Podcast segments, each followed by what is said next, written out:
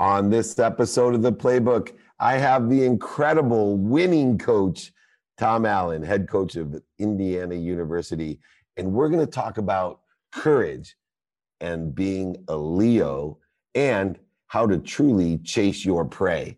Join me for all this and more on the Playbook. This is Entrepreneurs the Playbook where each week I bring you some of the greatest athletes, celebrities, and entrepreneurs to talk about their personal and professional playbook to success and what made them champions on the field and in the boardroom. I'm your host, David Meltzer. I have an incredible guest, the head coach of the striving and thriving Indiana University football program, Tom Allen. Welcome to the playbook. Dave, great to be here with you. Oh my goodness. Well, I have done my due diligence on this one, and I can tell you that I haven't been this excited to do an interview because you sing my song and you walk the walk and talk the talk about empowering others and elevating others to elevate yourself. And along the way, you just happen to keep winning football games mm-hmm. ever since you started coaching in high school. Uh, and you just keep winning. How much do you think that your attitude, uh, your mindset have to do with winning on the football field? Well, you know, I think there there's a pattern has been developed, you know, over time. You know that you're able to see. You know, we've been to 11 different schools over the years, uh, both high school and college, and eight of those 11 schools had losing seasons the year before we got there. And uh, so, not necessarily by design, it's just kind of the way it's worked out, you know. But those opportunities were there, and, and I just think you, you go into those places and and and you you be who you are. And I and I believe in in uh, building relationships with people. And I believe, I just think it's about people, and it's about uh, them, you know, learning how to believe in themselves and empowering them to do that. Because all those places that I went to that had been struggling, there was a lot of uh, you know non-confidence and a lot of just poor you know belief in myself and the system or the program or whatever it happens to be and the way you do things on a daily basis. So there's no question. And there's a lot of energy that I bring. That's just me. And once again, it just goes back to me being me on a consistent basis and and just believing that if, if we pull together and we do things as a team and we do things for each other, then we can accomplish great things together. And and that's kind of been the, the constant thing is that uh, we've been fortunate to all those places be able to create change and and uh, be able to to do some awesome things at those places and win a lot of games along the way. So, but it's all starts with relationships and people. Yeah, and your career has really uh, based itself on striving to be the best that you can be. Uh, whether you were a player in Division three, all the way to being a high school coach, Division three coach, all the way through to you know one of the top programs uh, and ranked top program now, you know, in all of college football, let alone you know in the Big Ten, which is something to be said because your you know original objective was to be a coordinator in the Big Ten, let alone the head coach of the most powerful team in the Big Ten, as they'll probably see this year. But you had a motto that you know I was curious about the Leo motto, uh, and it, you know is plastered all over here in Indiana you know, what is the Leo mo- motto and what is it all about? Well, you know, just over time, you know, this is actually going to be my 30th season coming up. So, uh, I've, uh, have you're aging us. Stop, stop. You're aging us. I know it's crazy. I can't even believe it myself. But, but over that time, I just felt like that, that I was never part of a team that was special or that a team that was great, that didn't love each other. And, and so as I started coaching longer and got into college coaching, um, I just started really using that phrase. And so I took it from scripture, John 15, 12. It says, it just, it commands us to love each other and the way we were first loved by him. And so um, I'm always a big guy and trying to create a way to remember something or, you know, keep in our guys' minds. And, and so I just made it L-E-O. And when I first got the job here, I, I wrote those the first letters I, I wrote on the board in our defensive meeting as the DC in 2016. L period, E period, O period. I said to the team, Do you guys know what those three letters represent? And they didn't know, and I didn't expect it to. And I said it stands for love each other. And, you know, there wasn't like some standing ovation. I mean, they were all thinking, what the world has that got to do with football? You know, and I knew it. I said, guys, I know what you're thinking, but I said, you're going to learn that in, in time, you're going to recognize that this is going to be the difference because it's about relationships. It's about letting them know that you believe in them and that you want to help them become a special individual. You want them to become the man they were created to be. You want them to become a, a high character young man that can make great choices in this life to create a future for themselves. And so when they know you care more about them as a person than what they can do for you as a player, I think that's the game changer. And that just doesn't happen by just getting up on the front of a room and writing three letters on the board. It happens by building relationships and taking the time to get to know them and help them develop those qualities that they're going to need to be great in this life. So it to me is a tremendously valuable tool. That's our culture here. It stands for it's LEO, it stands for love each other, and, and we believe in it. And under the guise of loving each other, one of the things that I found in working with you know younger people, college students, for example, you know, is that it's difficult to have them understand that in order to love each other, there's one person that you have to learn. And a lot of you know, we've dated ourselves with the 30 years of experience that we have. Um, but it's become more difficult to love ourselves. Right. You know, there's so many different things out there that are causing you know false interpretations and interference and perceptions of you know being able to truly feel confident in ourselves and to believe i know we talked about this previously believe in ourselves. You can't believe in yourself if you don't love yourself and it's not arrogance or ego. No. it's true truly being a good person with character discipline. You know for you how have you been able to communicate that part of loving each other is we have to have self-respect and discipline and consistent behavior? Well you know I, I, like to say it like this you know before there's a reality there's a mentality and if you don't believe in, in yourself why should anybody else and so it does it starts with an internal belief in who you are and knowing your purpose and knowing who you are and and why you're here and so we talk a lot in our program about your why. We talk about your purpose. You know what it is. Is people always ask me about you know the energy I coach with. I said, well, you know what? that's an outgrowth of me believing with my whole heart that I was created to be a coach and that I have found my purpose in this life. And because of that, it creates passion and energy within me. And it's no different for these guys. And so I want them to know that their value has nothing to do with the plays that they make. That's their, their performance has nothing to do with the way I treat them and value them. Well, you know what? I can say that, but I better match it up with my actions. And so I think that's a huge part in them being confident in who they are and believing who they are and loving themselves because you know what? They're loved unconditionally by somebody else. And so I'm telling you, some guys will sit there and tell me, Coach, I've never been loved unconditionally. They've never felt that love. And, and that's a that's a sad thing, but it's also a reality of how they've been raised. And so I think that's a critical part of this. And they they they experience that in this book. Because I'm, I'm gonna love you regardless of how good a football player you are. You know, some guys come to college and they exceed their expectations that they're supposed to be as a player, and sometimes they never live up to those, and and it crushes some guys because that's that's their identity. That's the one thing they've been good at their whole lives was was the sport. And so we got to try and find out who am I outside of football. And, and if I don't know who I am outside of football, man, I'm telling you, you're in for a, a rough road ahead. And so that's what we dive into. And you know, coming into this program, uh, it wasn't the powerhouse that it is today in the Big Ten. Uh, and there was lots of different challenges that you faced. But what's the biggest challenge that you have as a coach? Uh, is it with you know alumni, schools, administration, bureaucracy, player motivation? What's the biggest challenge that you face because you face a lot of challenges to create such a winning program? Yeah, I think probably the biggest thing that, that comes to mind is perception. You know, we get judged based on our past. Um, and, and I think that that's, you know, that's part of it. You know, I have a, a on my desk, I have a, a phrase that says the buck stops here. And so when a young man sits across from me, he sees that phrase. And we talk about you got to own your past, you know. So I say in this program when I got here as a DC, I had to own the even though I wasn't here as a coach before 2016.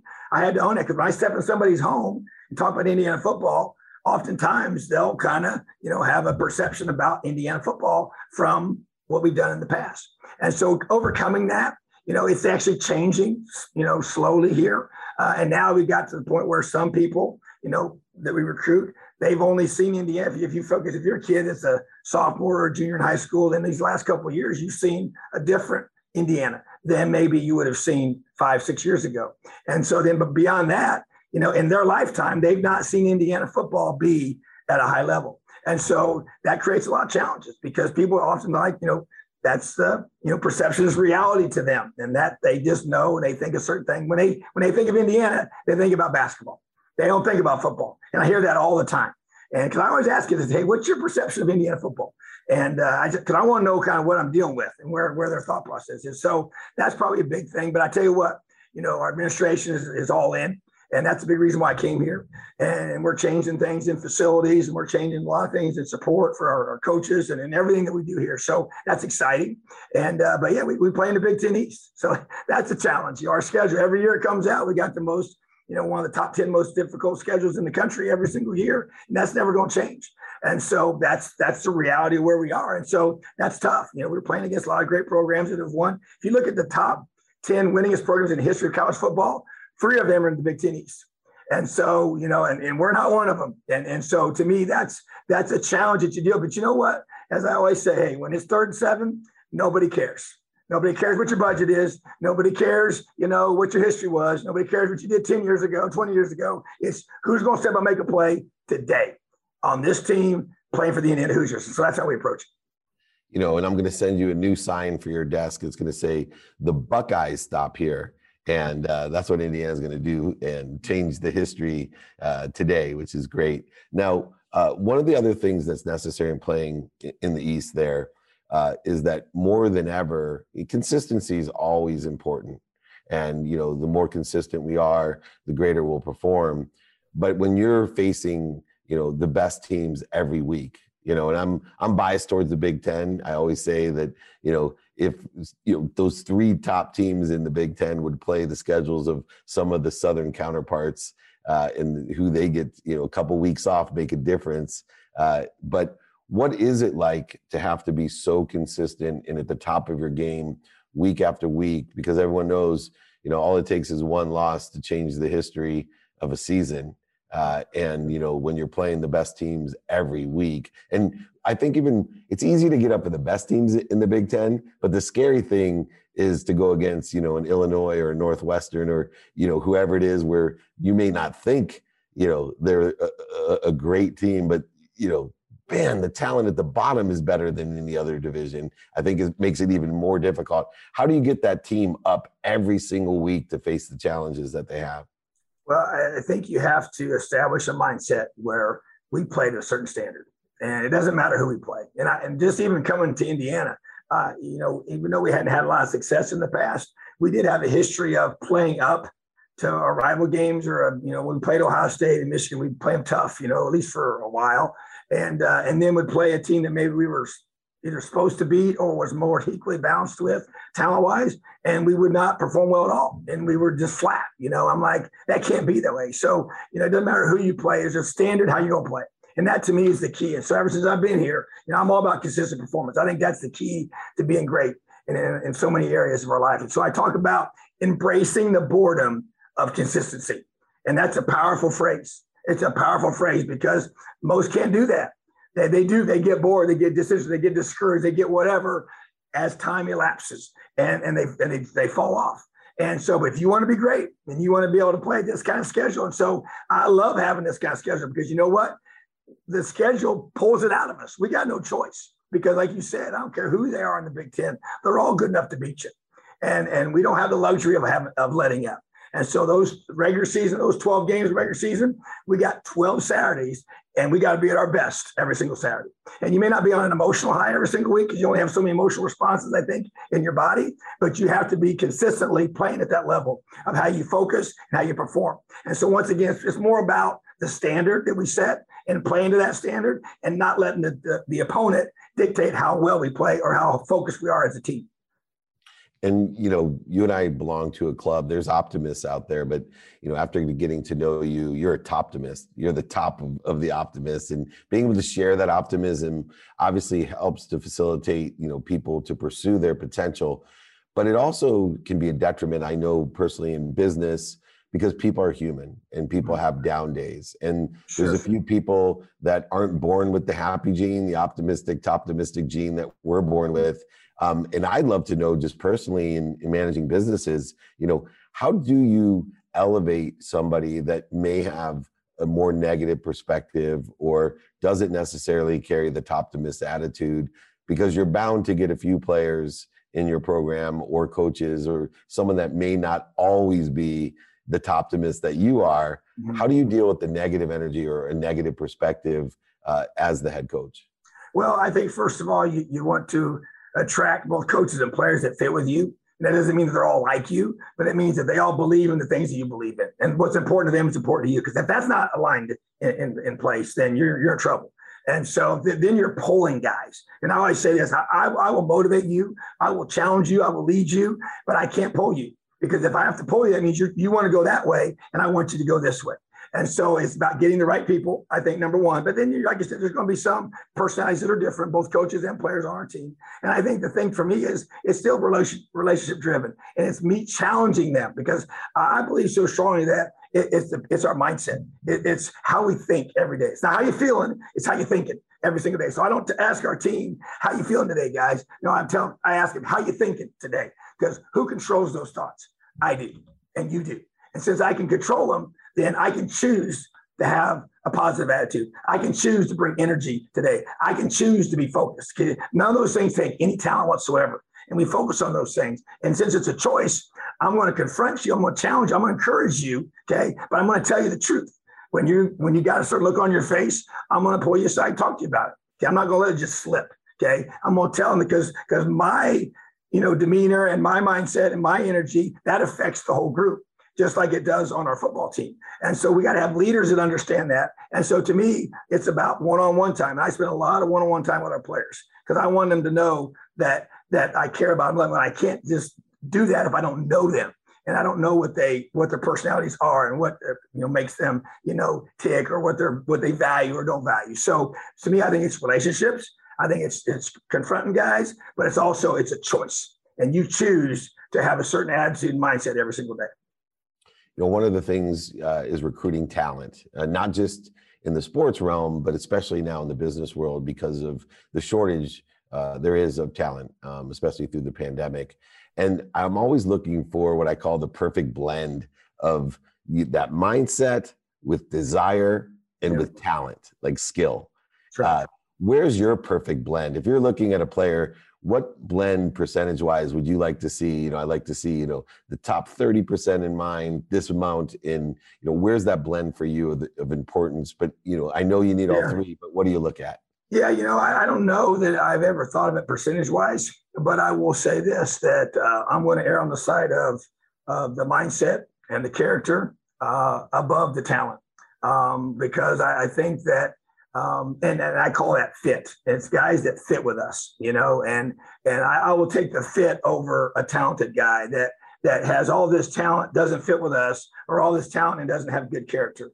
And it doesn't mean he's a, a bad person. It just means that he um, will not respond to what I will motivate him with.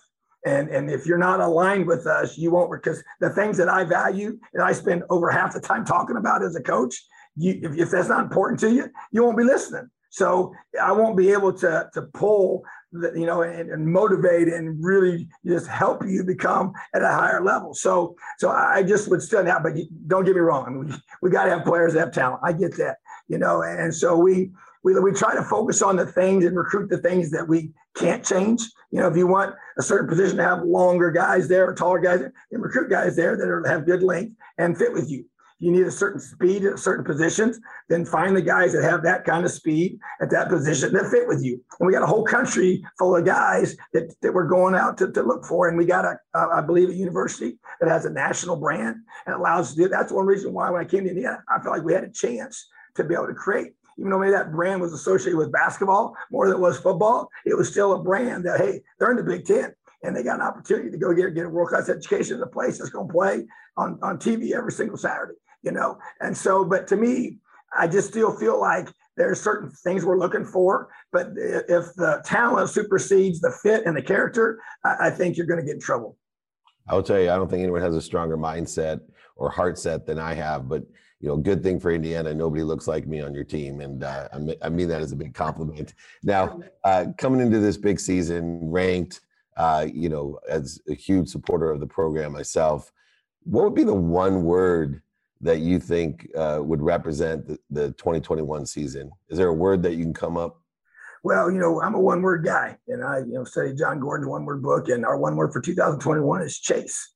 and and that word was picked for a reason. And uh, and to, and to me, it's an earnest or frenzied seeking after something desired. That's the definition for the word chase. And so every year I come up with the one word that I feel that team needs for that upcoming season. And I pick it after we get done with the bowl game and everything is transitioning before the players come back for for January session and ready to be back in the weight room. And so, but that whole earnest or frenzied seeking after something desired is a powerful thing. So our very first meeting, I put that definition on the on the uh, on the overhead, you know, in the PowerPoint. And so that word earnest is just a is a con, intense conviction and then frenzied is a fiery passion. So we're talking about a whole nother mental, you know, when you think of that word chase, I'm not talking about playing, you know, chase in the backyard when you're a kid. I'm talking about a starving lion chasing after its prey.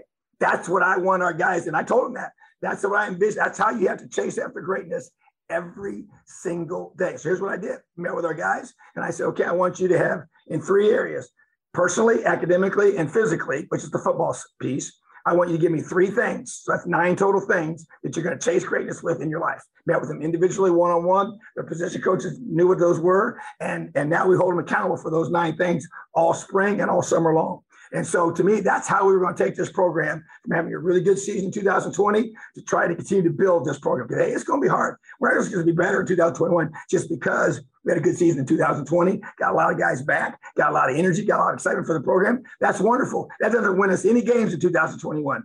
Nothing. Okay. And so, and we got a brutal schedule we got to play. But you know what? We got to play one at a time. So that's all we focus on and focus on the things you can control. But we're chasing after greatness every single day here at Indiana in 2021. And I love it. And uh, I am chasing my friend Jon Gordon all over the college programs because he has impacted so many different coaches and players through his years. Just an extraordinary uh, leader uh, in an inspiration to me. A big friend uh, in a men's group with him. But I will give you my definition of that word. Hopefully, it's applicable. But I believe a chase is to be able to enjoy the consistent every day, persistent without quit pursuit of your potential. Wow. And if you can collectively, as a consciousness, create a team full of people enjoying the consistent, persistent pursuit of their potential, it's going to be a hell of a season for Indiana, which I'm sure it will be. I even got my uh, right hand man uh, who went to Michigan saying, I hope you beat us. So you must have some sort of magic spell. And uh, let's keep the magic going. Tom Allen, head coach at Indiana University, and an incredible human being. Thank you so much for developing our youth into being leaders, uh, which is most important. Well, I hope you enjoyed this week's episode of the Playbook as much as me. On a personal note, I just wanted to thank everyone for making the Playbook such a success. Don't forget to continue it by sharing, subscribing, and listening to your favorite episodes. This is Dave Meltzer with the Playbook.